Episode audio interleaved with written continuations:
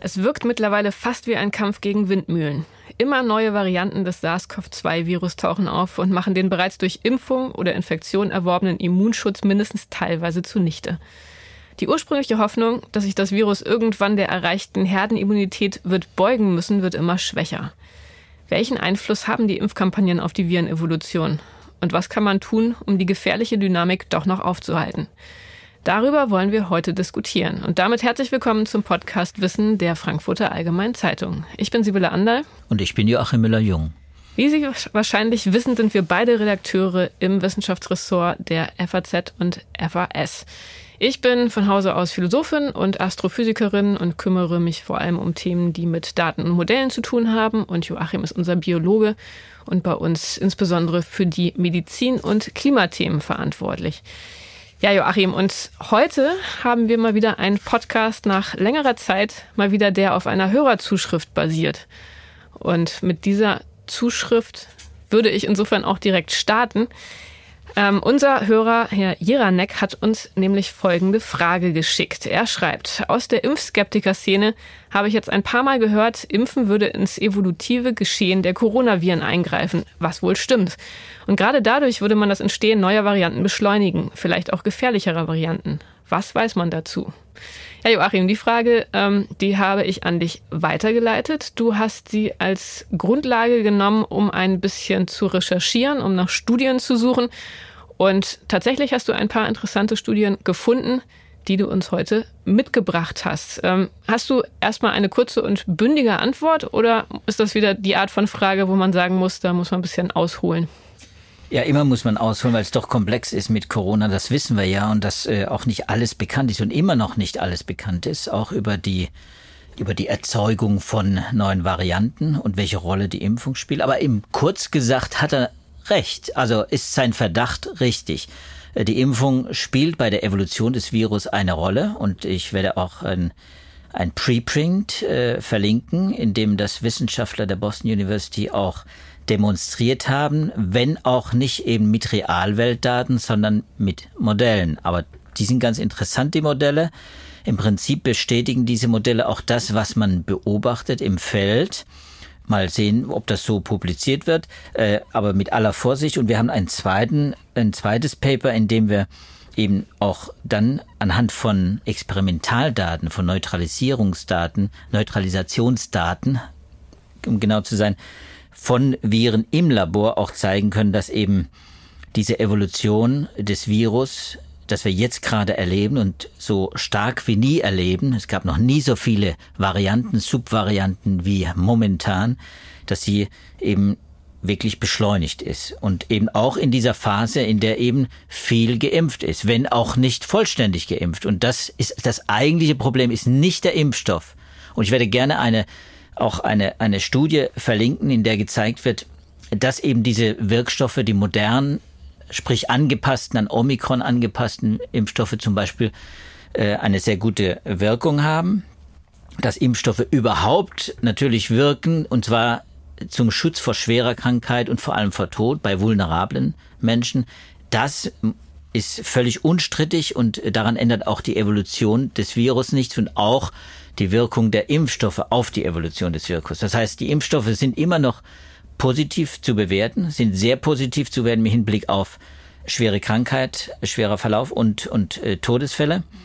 Und alles andere, was die Übertragung angeht, was die Dynamik des Infektionsgeschehens angeht, sprich diese ganzen Indizes, die wir jetzt auch wieder hören bei dieser neuen Welle, die im Herbst jetzt kommt und schon unterwegs ist, das ist dann alles gewissermaßen ja auch mit mit Problemen behaftet bei diesen Wirkstoff, äh, bei diesen Impfstoffen, weil sie eben nicht so perfekt sind, wie wir es gerne hätten. Nun sind das natürlich erstmal ganz unterschiedliche Punkte, die da eine Rolle spielen. Wollen wir vielleicht erstmal mit dem Modellierungs Paper anfangen. Ja. Nochmal zur Bestärkung und zur Erinnerung. Tatsächlich, das sind jetzt beides Preprint-Studien, insofern die übliche Vorsicht, die da anzuwenden ist. Aber tatsächlich erstmal interessant. Da haben Mediziner aus New York größtenteils ein Modell entwickelt, um mal rauszufinden, wie denn wirklich der Einfluss ist auf die Virenverbreitung, auf die Virenevolution. Und du hast ja schon gesagt, dass äh, die Impfstoffe natürlich ganz verschiedene Wirkungen haben. Auf der einen Seite schützen sie vor schwerer Erkrankung. Das ist ja das, was auf jeden Fall auch äh, als Effekt da ist, was ja auch wichtig ist. Aber das hat ja mit der Virenevolution jetzt erstmal nicht so direkt was zu tun. Da ist ja erstmal die Frage, wie ist erstens der Einfluss der Impfung auf die Übertragung von Viren. Denn wir wissen ja, je mehr Infektionen wir haben, desto höher ist auch die Wahrscheinlichkeit, dass neue Varianten entstehen. Und der zweite Punkt, äh, wie ist der Einfluss der Impfung dann auch wiederum in den Individuen auf die Wahrscheinlichkeit der Entstehung neuer Varianten? So, und diese Fragen, die wurden in dieser Studie mithilfe eines Modells in Angriff genommen. Und da muss man sagen, ja, die Ergebnisse, die sind, fand ich, ein bisschen ernüchternd. Ne? Ja, würdest du das sagen? Würde ich, würde ich dir zustimmen, dass sie ernüchternd sind, wenn man es ganz durchliest, äh, für die Experten unter uns, die, die das gerne nachlesen würden. Äh, die Studie, die in MedArchive erschienen ist, von äh, Debra Van Egeren von der Will Cornell Medicine in New York und eben mit Kollegen auch aus Boston, nämlich von der Harvard Medical School von der Boston University, äh, die heißt Vaccines alone cannot slow the evolution of SARS-CoV-2. Das kann man ganz leicht übersetzen. Impfstoffe allein können die Evolution des SARS-CoV-2-Virus nicht verlangsamen. Das ist insofern schon der Überschrift ziemlich ernüchternd. Mhm. Und Sie haben eben bestimmte Randbedingungen, Sie haben auch bestimmte Mechanismen in der Virusevolution nicht berücksichtigt. Das muss man gleich zu Anfang sagen. Zum Beispiel Rekombination, also nicht, die haben jetzt auf Mutationen geguckt, wie mutieren Viren, das haben sie eingegeben, das haben sie gewissermaßen auch äh, algorithmisch in ihre Modelle eingespeist, wie Punktmutationen entstehen, in welcher Häufigkeit, äh, bei Vaccinier bei Geimpften, bei Nicht-Geimpften. Aber sie haben zum Beispiel eben nicht den Austausch von Genomen zwischen Viren, zwischen verschiedenen Virenvarianten zum Beispiel mit eingebaut, was die Evolutions Geschwindigkeit, die Dynamik noch etwas erhöht. Ne? Also das heißt, äh, man, muss, man muss auch dieses Modell mit Vorsicht genießen und man weiß nicht, ob dieses Paper veröffentlicht wird, aber äh, es ist eine ganz interessante Untersuchung, weil sie einfach mal, mal versucht haben herauszufinden, ja, wie gut muss denn ein Impfstoff sein eigentlich, damit er die, damit er die Virenevolution unterdrückt. Und vielleicht muss ich einen Schritt nochmal zurückgehen und sagen, wie funktioniert das denn eigentlich? Wie, wie beeinflussen Impfstoffe, die Evolution, also Mutationen beim Virus. Es ist ganz einfach, Viren mutieren ständig. Und am Anfang dachte man, dieses Virus ist relativ stabil. Und jetzt weiß man, inzwischen weiß man, nach zweieinhalb Jahren, ja, dieses Virus ist eben sehr viel veränderlicher, als man das gedacht hat. Es verändert sich sehr viel schneller. Ähnlich wie Influenza und damit auch sehr schnell und äh, nicht so schnell und viel schneller zum Beispiel als, als Masernviren. Äh, und deswegen ist, hat man jetzt eine Situation, in der man, von der man, in der man weiß, dass eben dieses bestimmte Protein, das Spike-Protein, mit dem das Virus andockt, eben sehr leicht mutiert, sehr veränderlich ist. Und jetzt mutiert dieses Virus und unter normalen Umständen, wenn das Immunsystem schnell genug reagiert, werden diese Viren ausgerottet und dann passiert nichts und äh, und alles wäre gut. Äh, tatsächlich und zwar wenn es natürlich, wenn dieser wenn der Impfstoff in der Nase wirken würde, im Nasenrachenraum, dann würde das Virus eintreten und es würde sofort gewissermaßen vernichtet von unserem Immunsystem und es würde nichts passieren. Alles wäre gut. Tatsache ist aber, das wissen wir inzwischen, das ist ein Schwachpunkt dieser äh, dieser Achillesferse dieser, dieser Impfstoffe, die wir im Moment haben, dass eben das Virus auch im Körper bleiben kann, eine Zeit lang in den Schleimhäuten. Auch danach noch wandert es noch tiefer. Zum Teil eben wandert es auch äh, dann über die Lungen und die äh, Blutwege dann in andere Organe. Macht Symptome oder macht keine Symptome, bleibt jedenfalls bei vielen Menschen relativ lange im Körper, bei Immunsupprimierten noch viel länger. Und von den Immunsupprimierten wissen wir modellartig, je länger sie die Viren im Körper ähm, bleiben und sich vermehren können, desto öfter mutieren sie. Mutieren heißt in dem Fall, sie weichen aus der Immunität. Wenn sie attackiert werden, äh, dann äh, und sie werden gewissermaßen neutralisiert durch die Antikörper. Die Viren sind weg, aber im Normalfall vermehren die sich und dann äh, gibt es Veränderungen, weil diese diese Vermehrung eben nicht so komplett äh, perfekt abläuft, gibt es leichte Veränderungen in, in dem Virus und dann kommen eben irgendwelche Viren heraus, die dann eben nicht mehr von diesen Antikörpern vom Immunsystem erkannt werden und die die das sind diese Mutanten, die dann hm. weiter überleben. So. Nun ist es aber ja so, dass es Studien gibt, die darauf hinweisen, dass die Virenlast bei Geimpften schneller abnimmt. Und äh, noch eine andere Studie, die dort zitiert wird in der Modellstudie, dass tatsächlich auch die Haushaltsansteckungsrate reduziert zu sein scheint bei Geimpften. Also bewirkt die Impfung ja selbst bei denjenigen, die asymptomatisch oder auch symptomatisch infiziert sind, ähm, dass die Viren sozusagen schneller bekämpft werden. Ähm, trotzdem scheint das aber ja nicht dazu zu führen, dass die Mutationswahrscheinlichkeit herabgesetzt wird. Woran liegt das? Ja, weil die Impfung selbst die Dynamik nicht verändert, äh, also im, im besseren Sinne verändert, also zu unseren Gunsten verändert, sondern im Gegenteil, indem der, der Selektionsdruck, das ist eben Evolution, hm. indem der Selektionsdruck auf die Viren im Körper erhöht wird, nämlich durch, Impfstoff, durch Impfstoffe, die dann dazu führen, dass wir Antikörper produzieren. Antikörper stürzen auf diese Viren ein und die Viren weichen durch Mutation aus. Und zwar exakt diesen hm. Waffen, die da, die wir entwickelt haben. Das heißt, je mehr Waffen, je bessere Waffen wir einsetzen, desto äh, eher neigen sie zu, äh, zum, zum Ausweichen. Und dieser Effekt tritt natürlich dann ein, wenn sie, wenn, wenn man den Viren gewissermaßen die Zeit gibt, ja. dass sie, dass sie diese Mutation bild, ausbilden können. Die, die kommen ja nicht mhm. einfach vom Himmel gefallen. Das dauert auch, bis diese Mutation erscheinen, äh, die dann wirklich hilfreich sind. Und wenn in der Zeit nicht das Virus ausgerottet ist, dann haben wir eine Immunflucht-Variation, hm. Variante. Und das ist natürlich äh, die große Gefahr.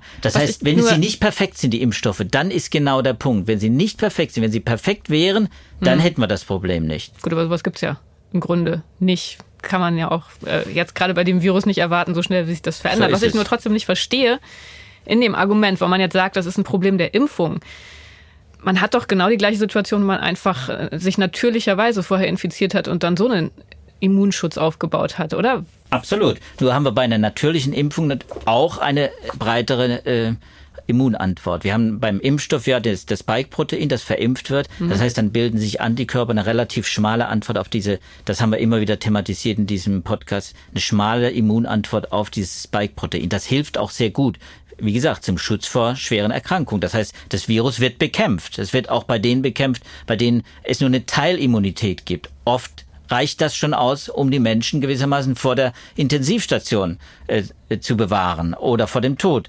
Äh, aber es ist eben, es ist eben äh, nicht perfekt. Okay, also insofern stimmt es, dass die Impfung, zumindest wenn man nur mit einem Impfstoff geimpft wurde und keine heterologe Impfung hat, dass die insofern ähm, im Vergleich zu einer natürlichen Infektion die Evolution der Viren durchaus befördern. Also in der Tat hat der Hörer an der Stelle recht. Naja, also die Wissenschaftler haben es ja ausgerechnet. Jetzt muss man die, die Zahlen natürlich kann man jetzt so nicht genau so nehmen, aber grob äh, nur zum Vergleich, damit man das, sich das vorstellen kann, sagen die eine Impfung, die 100% effektiv wäre, 100% effektiv wäre bei der äh, bei der Abwendung einer Übertragung, also wenn die wirklich auch schützen würden, schon in den Schleimhäuten schützen würden, dann wären alle 200 Tage, also etwa ein halbes Jahr, etwas mehr als ein halbes Jahr, müsste man dann neu boostern, um neue Varianten zu verhindern. Also das heißt, selbst dann, wenn, wenn man eine 100% effektive Impfung hätte, muss man damit rechnen, dass die Viren ausweichen. Einfach durch ihre eigene Dynamik, durch die Mutationsfreudigkeit, die sie haben und diese Möglichkeiten, die sich ja jetzt zeigt, auch bei neuen Varianten, die wir finden, dieser Immunflucht. Das ist ein ganz besonderes Kennzeichen dieser, dieser SARS-CoV-2, dieser neuen äh, Immunfluchtvarianten, die auftauchen und die sind äh, sehr, sehr effektiv. Und zum Vergleich, ich habe gesagt, bei 100 Prozent wären wir bei 200 Tagen, wenn wir eine Vakzine haben, einen Impfstoff, der zu 70 Prozent effektiv ist bei der, Übert bei, bei der Verhinderung von Übertragung, eben das, was tatsächlich auch passiert. Man, es dämpft die Übertragung, aber es es verhindert sie nicht ganz. 70 Prozent effektiv wäre ein, ein Booster alle 66 Tage, also alle zwei Monate nötig, um zu verhindern, damit die Evolution äh, fortschreitet, damit in der Dynamik fortschreitet, wie sie eben fortschreiten kann. Und das heißt aber auch 70 Prozent da ist natürlich auch angenommen, dass eine hohe Impfabdeckung ist. Ne? Also die haben wir ja gar nicht. Wir haben ja nur bei den, selbst bei den über 60-Jährigen haben wir nur eine, etwa ein Viertel bis ein Drittel, glaube ich, sind es im Moment, die den zweiten Booster haben. Und das ist natürlich nicht viel. Der zweite Booster ist der, der gewissermaßen die, die Immunschwäche, die ja mit der Zeit eintritt, weil die Wirkung des Impfstoffs nachlässt, die braucht man. Mhm. Die wird ja auch empfohlen inzwischen von über, für über 60-Jährige von der STIKO. Nach mindestens sechs Monaten sollte man das zweite Mal boostern. So, das haben aber jetzt nur ein Viertel bis ein Drittel. Und noch weniger, nur ein Bruchteil davon hat den neuen Impfstoff äh, verimpft mit den angepassten Viren. Das ist eben jetzt für den Herbst und den Winter wichtig, weil wir jetzt tatsächlich mit neuen Varianten es zu tun kriegen. Gut, aber wenn man jetzt dieses Paper ernst nimmt, dann steht ja schon im Titel, bringt das sowieso alles jetzt nicht die endgültige Lösung, denn die Viren werden sich weiterentwickeln, egal wie viel wir impfen. Ja, die Botschaft ist ja im Prinzip, es reicht eben nicht auf, sich um die, die Evolutionsdynamik aufzuheben des Virus, um sich allein auf Impfstoffe zu, zu berufen und, und äh, zu verlassen. Wir müssen darauf vorbereitet sein, dass noch eben andere Maßnahmen zur Eindämmung des Virus nötig sind. Das wird auch explizit mhm. in diesem Paper geschrieben.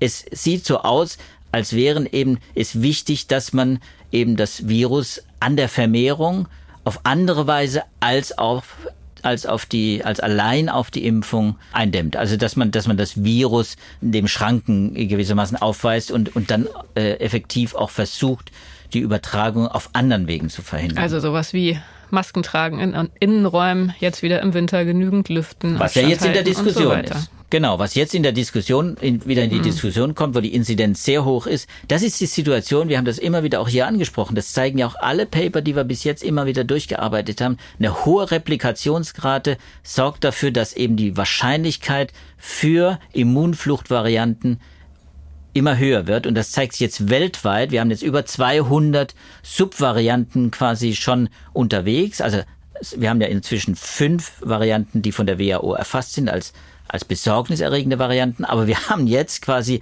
insgesamt mehr als weit mehr als 200 Varianten registriert schon, äh, die unterwegs sind, die irgendwo oft nicht sehr äh, sehr breit mit mit großen Mengen äh, an Viren quasi aufgetaucht sind, aber in den Sequenzierdaten mhm. der Institute auftauchen und dann auch gemeldet werden, die gemeldet sind. Und äh, da muss man schon sagen, das ist natürlich eine, eine riesige Zahl und zeigt, dass die Dynamik zugenommen hat. Gut, wenn man jetzt nochmal auf die Frage zurückkommt, einfach um das nochmal zusammenzufassen, kann man dann auf der Grundlage dieser Studie, wie gesagt, eine Modellierungsstudie, insofern mit Annahmen durchgeführt, die man immer dann auch kritisch hinterfragen kann und muss. Aber auf der Grundlage dieser Studie würde man sagen, ja, es stimmt, dass die Impfungen dazu beitragen, dass sich neue Virusvarianten entwickeln. Gleichzeitig muss man sagen, der entscheidende Faktor für das Auftreten neuer Varianten ist eigentlich eher die Intensität des Infektionsgeschehens, also wie viele Leute infiziert sind. Und sofern die Impfungen da auch weiterhin einen Beitrag leisten, das im Zaum zu halten, ist es schon mal ein Beitrag, aber trotzdem muss man sagen, ähm, wenn man wirklich neue Varianten verhindern möchte, neue gefährliche Varianten, dann ähm, muss man tatsächlich zusätzliche Maßnahmen zumindest ähm, oder insbesondere jetzt auch im Winter wieder ins Auge fassen, um einfach die Infektionszahlen gering zu halten. Ja, wenn man, wie gesagt, wenn man das, wenn man das kann, ja, das ist, es wird schwierig, weil mhm. diese neuen Immunfluchtvarianten, die jetzt aufgetaucht sind äh, und äh, die zum Teil ja auch schon hohe Wellen geschlagen haben, also hohe Wellen, Infektionswellen ausgelöst haben, zum Beispiel in Singapur, in anderen Ländern, in Großbritannien sind sie dabei, in Frankreich, in, auch in Deutschland, muss man sagen. Und da zähle ich auch die schon BA5, die Omikron BA5, BA4, die wir jetzt quasi schon als Impfstoffvariante äh, anbieten und gegen die geimpft werden kann. Aber auch die, die danach kommen, zum Beispiel XBB oder BQ1.1, das sind die zwei wichtigsten im Moment Subvarianten, die jetzt aufgetaucht sind und unterwegs sind in verschiedenen Ländern, verschiedenen Regionen. Wir die, dass wir uns die Namen nicht merken müssen. Die müssen wir nicht merken, aber äh, die tauchen wahrscheinlich dann auch in den nächsten Wochen bei uns öfter auf, weil erwartet wird, dass sie in den nächsten zwei bis vier Wochen, sprich bis Ende November, wahrscheinlich auch dominieren. Hier bei uns in Europa zum Beispiel BQ 1.1, Nordamerika auch BQ1 und in Asien eher XBB die Variante, die in Singapur für eine hohe Welle gesorgt hat. Diese Varianten, die haben besonders starke Immunfluchteigenschaften. Mhm. Interessanterweise haben die vieles gemeinsam, auch wenn sie auch verschieden sind. Deswegen haben sie auch unterschiedliche Namen. Die sind sogar unterschiedlich entstanden. Das eine durch Rekombination, das andere durch eine Ansammlung von Mutationen. aber ähnliche Mutationen. Am Ende nämlich so ein, so ein Set von fünf, sechs oder sieben Mutationen, die immer wieder auftauchen, die eben dafür sorgen, dass sie ganz bestimmte Immunfluchteigenschaften entwickeln, nämlich Immunflucht gegenüber den, ja, Vakzinen, gegenüber den Impfstoffen, die verwendet werden und gegenüber auch den herrschenden, vorher herrschenden Varianten mhm. BA1, BA2, BA4, BA5.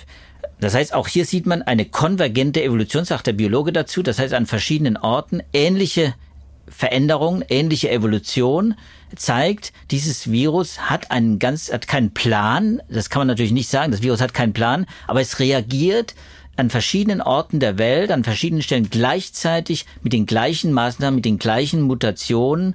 Äh, die Experten sagen Pentagon, weil es, weil es Penta von, von fünf, weil es, weil es fünf ganz wichtige Mutationen da immer wieder auftauchen. Ein Kern von Mutationen. Mhm. Und das zeigt natürlich, dass das wirklich eine Reaktion ist auf die Immunität, die man, die entwickelt worden ist, mhm. durch Infektion und durch mhm. Vaccinierung. Damit müssen wir jetzt erstmal klarkommen und müssen beobachten, wie sich das eben auf die ja, auf die hm. Inzidenzen, aber vor allem eben auf die Hospitalisierung, auf die, auf die schweren Fälle dann auswirken. Fand ich im Übrigen nochmal eine schöne Zusammenfassung in diesem Paper die Reihe von Missverständnissen, die man in dieser Pandemie verfolgen konnte, die in der Öffentlichkeit existierten, auch bei Experten, würde ich denken. Am Anfang die Überlegung, dass das Virus relativ stabil ist, das war ja auch was, äh, da, erinnere ich mich noch dran, wie ich das damals im Drosten-Podcast gehört habe und mich da wirklich total drauf verlassen habe und das dann eine ziemliche Ernüchterung war, dass SARS-CoV-2 so unglaublich mutationsfreudig ist.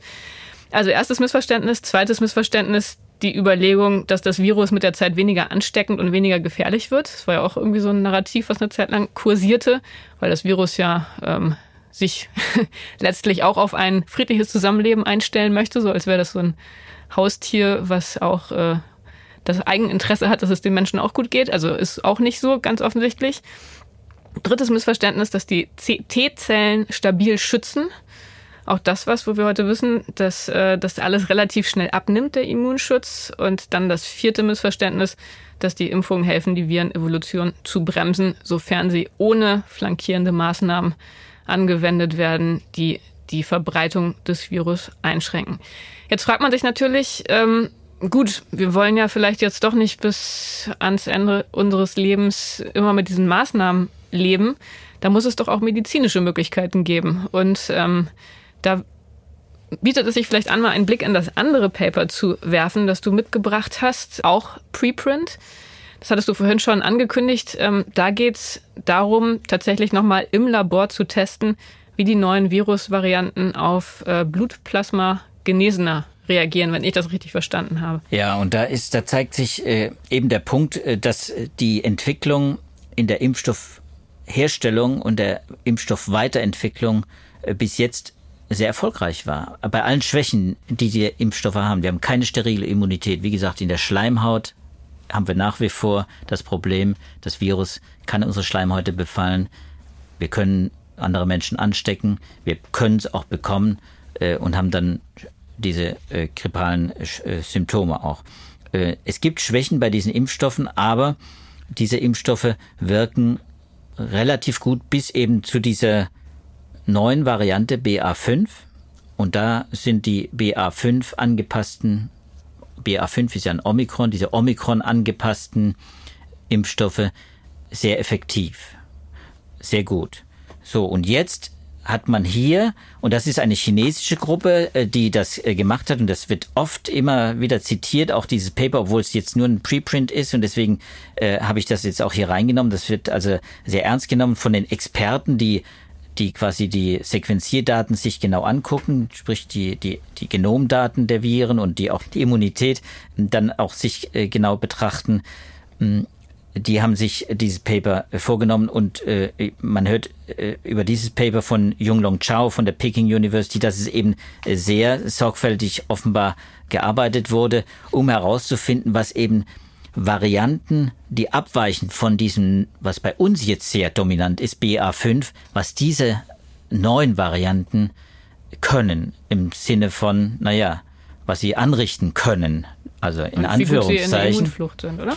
Wie, gut sie in der Immunflucht sind, genau. Genau. Und da äh, zeigt sich eben, dass diese neuen Varianten, eben zum Beispiel BA2.75, das ist dieses Centaurus, da haben wir auch schon mal drüber gesprochen, was schon vor ein paar Wochen aufgetreten ist, gibt es auch einen Artikel von uns in der Sonntagszeitung. Auch zu diesen neuen XBB und BQ1.1 gibt es auch inzwischen einen Artikel in, der, in unserer Sonntagszeitung. Also, dass diese neuen Varianten äh, ganz besondere Immunfluchteigenschaften eben haben, erhöhte Immunfluchteigenschaften und selbst bei Menschen mit Durchbruchinfektion, BA5 Durchbruchinfektion quasi, die, die eine hohe, äh, wie soll man sagen, äh, die das Virus lange im Körper hatten und dadurch auch eine Immunogenität ausgebildet haben, dass die, dass selbst deren Plasma äh, nicht mehr wirksam ist gegen diese neuen äh, Varianten im Labor. Man muss jetzt sagen, immer im Labor. Man muss das mit Vorsicht genießen. Das sind immer Labordaten,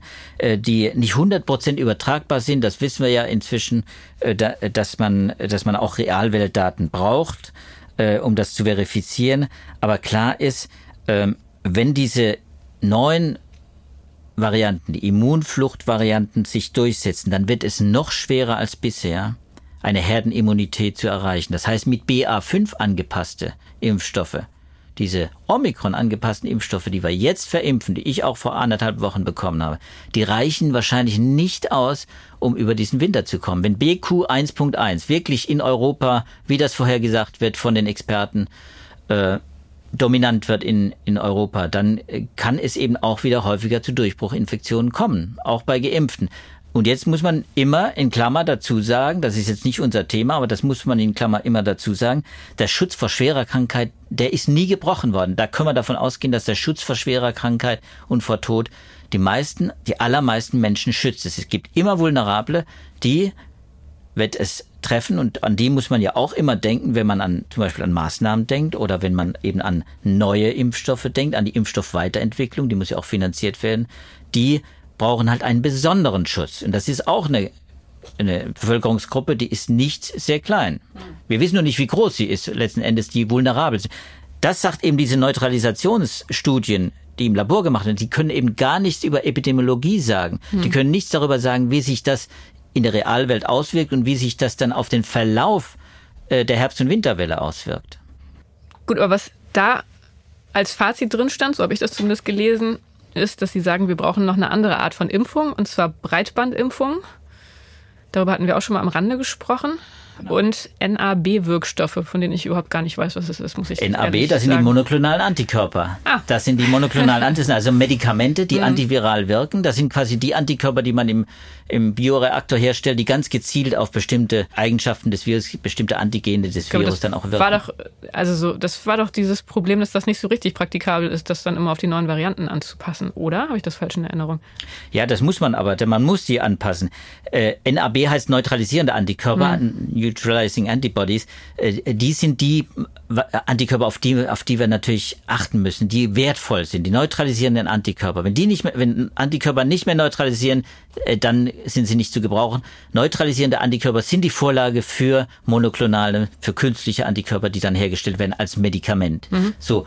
Übrigens bei dieser Studie, bei dieser Neutralisationsstudie in Peking hat sich ja gezeigt, dass eben auch diese monoklonalen Antikörper ausfallen bei den ganz neuen Varianten hm. äh, dass man die auch anpassen muss. Ne?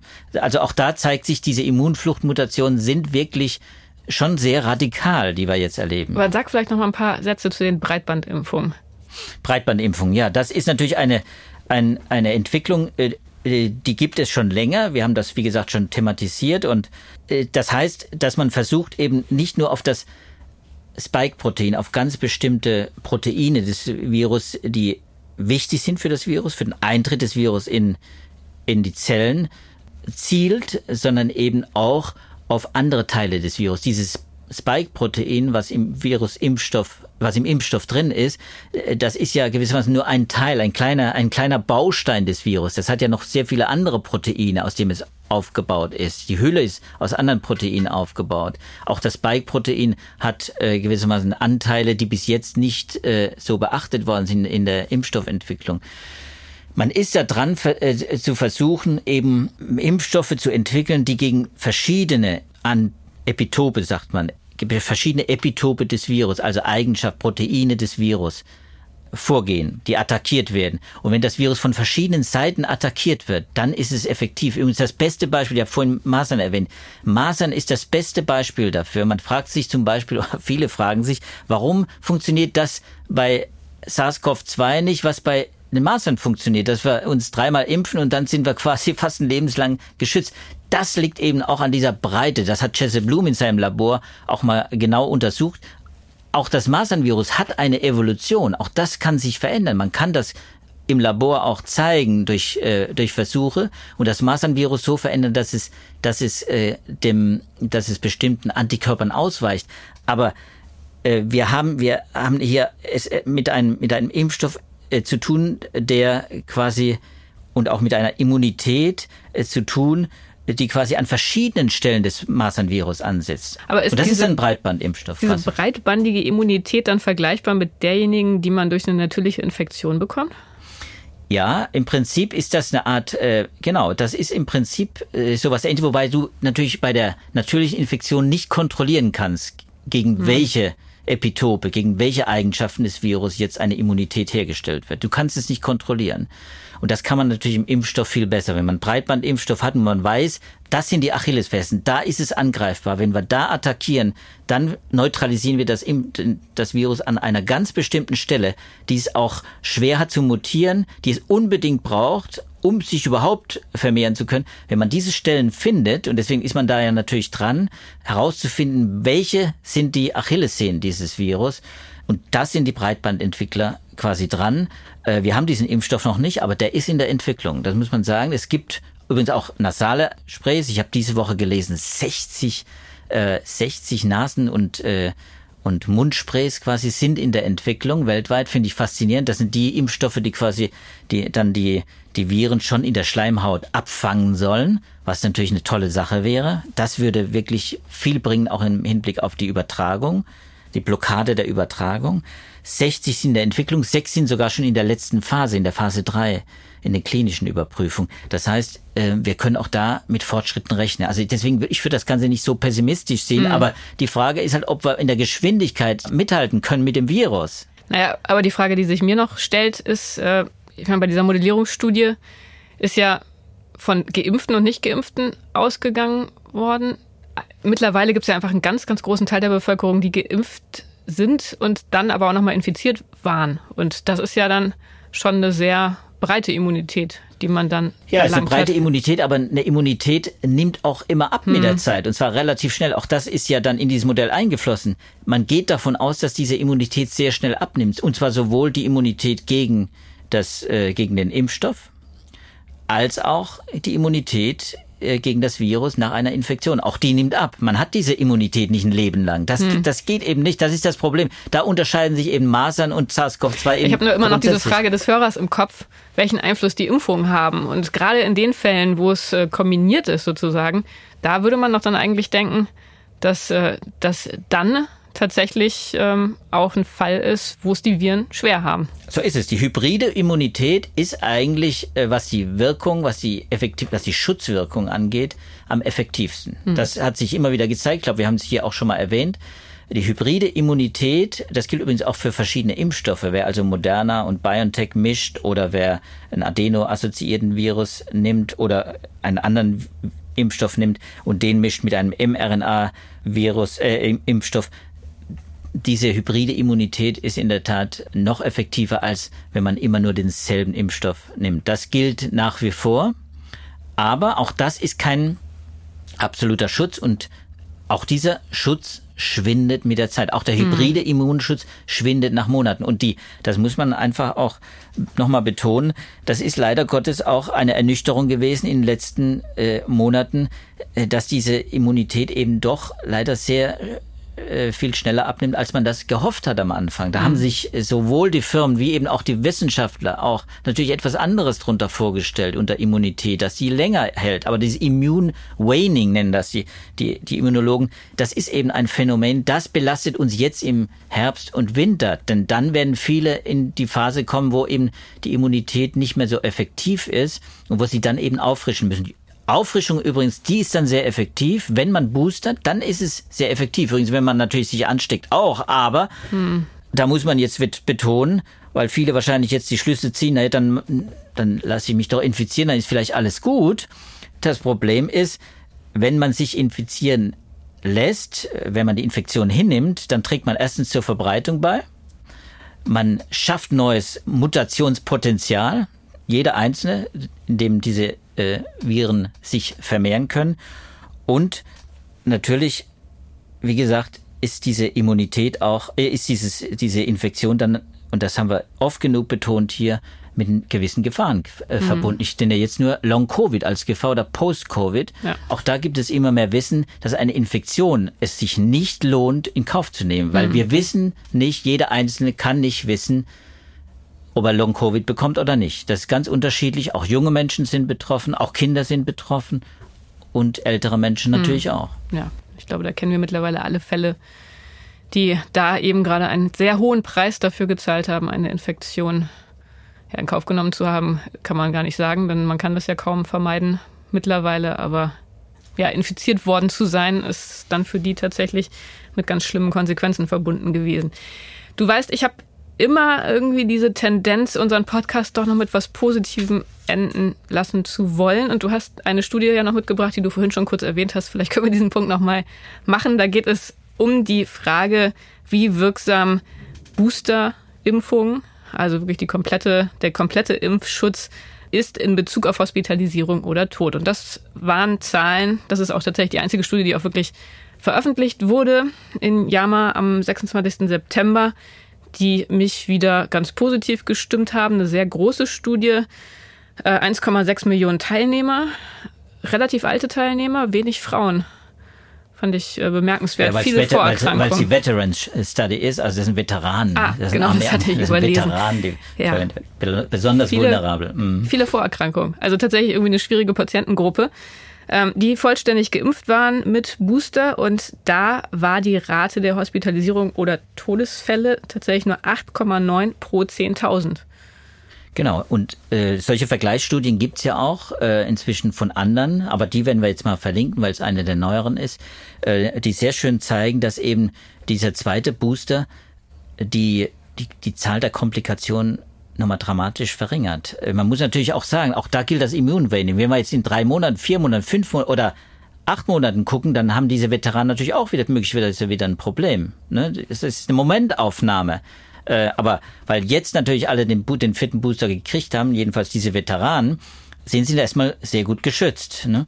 Wie lange das anhält, muss man jetzt äh, sehen. Auch da müssen wir uns ein bisschen überraschen lassen, was die, was die Immunität angeht, aber eben auch müssen wir uns, und darauf dürfen wir ja hoffen, dass die Weiterentwicklung der, Immun der, der Impfstoffe ja auch äh, vorangeht. Das heißt, äh, ich würde sagen, jetzt ist eigentlich, und das liest man jetzt auch in den Journalen, auch in den Peer-Review-Journals, in allen medizinischen Journalen, jetzt ist eigentlich der Zeitpunkt, wo man den vierten, äh, die vierte Impfdosis spritzen sollte.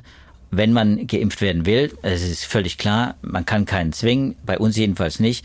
Wenn, wenn man geimpft werden will, ist jetzt besonders effektiv, wenn man nicht jetzt vor ein oder zwei Monaten eine Infektion hatte. Dann macht es natürlich einen Sinn, noch zu warten, vielleicht bis zum Winter aber länger als sechs Monate würde ich nicht empfehlen. Das ist das, was ja auch die STIKO sagt. Äh, nicht länger warten, äh, sondern dann wirklich ist es auch geboten und empfohlen, äh, sich aufzufrischen.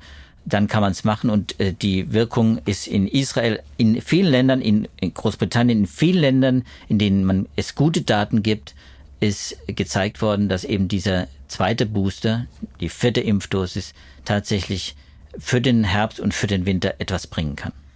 Gut, das ist doch immerhin individuell eine gute Nachricht, auch wenn wir jetzt gelernt haben, dass es für die Virusevolution jetzt nicht unbedingt äh, bedeutet, dass wir da so viel Hoffnung haben dürfen, dass, dass wir bald den Podcast ohne das Thema Virenevolution bestreiten können. Aber da du das Thema gerne magst, ähm, ist es ja vielleicht auch nicht ganz so schlimm. ähm, wir das siehst du ganz falsch, Sibylle. Ich würde gerne, ich würde gerne aussteigen aus diesem ganzen Corona-Thema, weil es sich natürlich auch wiederholt. Wir wiederholen ja diese Themen ja auch immer wieder. Aber wir sehen ja auch, dass unsere Hörer ja auch äh, diese Hoffnung nicht nur diese Hoffnung haben, sondern eben auch die Erwartung haben, irgendwann muss sich ja mal was ändern. Ich habe auch diese Hoffnung, dass sich hm. irgendwann mal das, das Ganze einbricht und dass diese Grundimmunität, die wir ausbilden durch die Impfung, ja auch äh, viele davor schützt, die jetzt noch vulnerabel sind, viele auch von denen schützt, wirklich schwer krank zu werden. Und wenn wir das sehen, auch in den Daten, in den Hospitalisierungsdaten, dann äh, kann man wirklich Hoffnung. Dann mhm. wird es wirklich so sein, dass wir die mit der Infektion wahrscheinlich dann weiter leben müssen, dass dieses Virus ist eben so plastisch, so variabel, äh, dass es nicht verschwindet, aber es ist dann halt auch ungefährlich. Mhm. Und dann und wenn es das auch zutrifft für die Vulnerablen, dann, dann können wir aufatmen. Ich glaube, erst dann können wir wirklich aufatmen. Und wenn wir dann noch sehen, dass, dass, der, dass der Impfschutz, was wir hier, glaube ich, im vorletzten Podcast angesprochen haben, dass der Impfschutz auch vor Long-Covid noch gut schützt, mhm. dann wäre natürlich das die richtig gute Botschaft. Auf die warten wir jetzt. Genau. Und, und es ist ja noch nicht so Weihnachten. Wir geben die Hoffnung nicht auf. Wir halten sie auf dem Laufenden. Alle Studien, über die wir heute gesprochen haben, finden Sie wie immer auch in unseren Show Notes zum Nachlesen. Heute haben Sie gesehen, dass es sich durchaus lohnen kann, uns eine E-Mail zu schreiben, wenn Sie eine Frage haben, wenn Sie einen Themenwunsch haben. Wir sind da sehr offen. Wir freuen uns, von Ihnen zu lesen. Sie können uns Ihre Anregungen, Ihr Feedback schicken unter dem Stichwort Podcast Wissen an wissenschaft.faz.de. Wie gesagt, wir freuen uns sehr. In der nächsten Folge wird es um die Energiekrise gehen. Leider auch kein übermäßig erfreuliches Thema, aber zumindest mal nicht Corona. Ähm, da werden wir mal sehen, was die Energiekrise für die Forschungsinstitute und für die Wissenschaft bedeutet. Wir freuen uns sehr, wenn Sie uns dann wieder zuhören. Bis dahin alles Gute und tschüss. Tschüss zusammen, bleiben Sie gesund.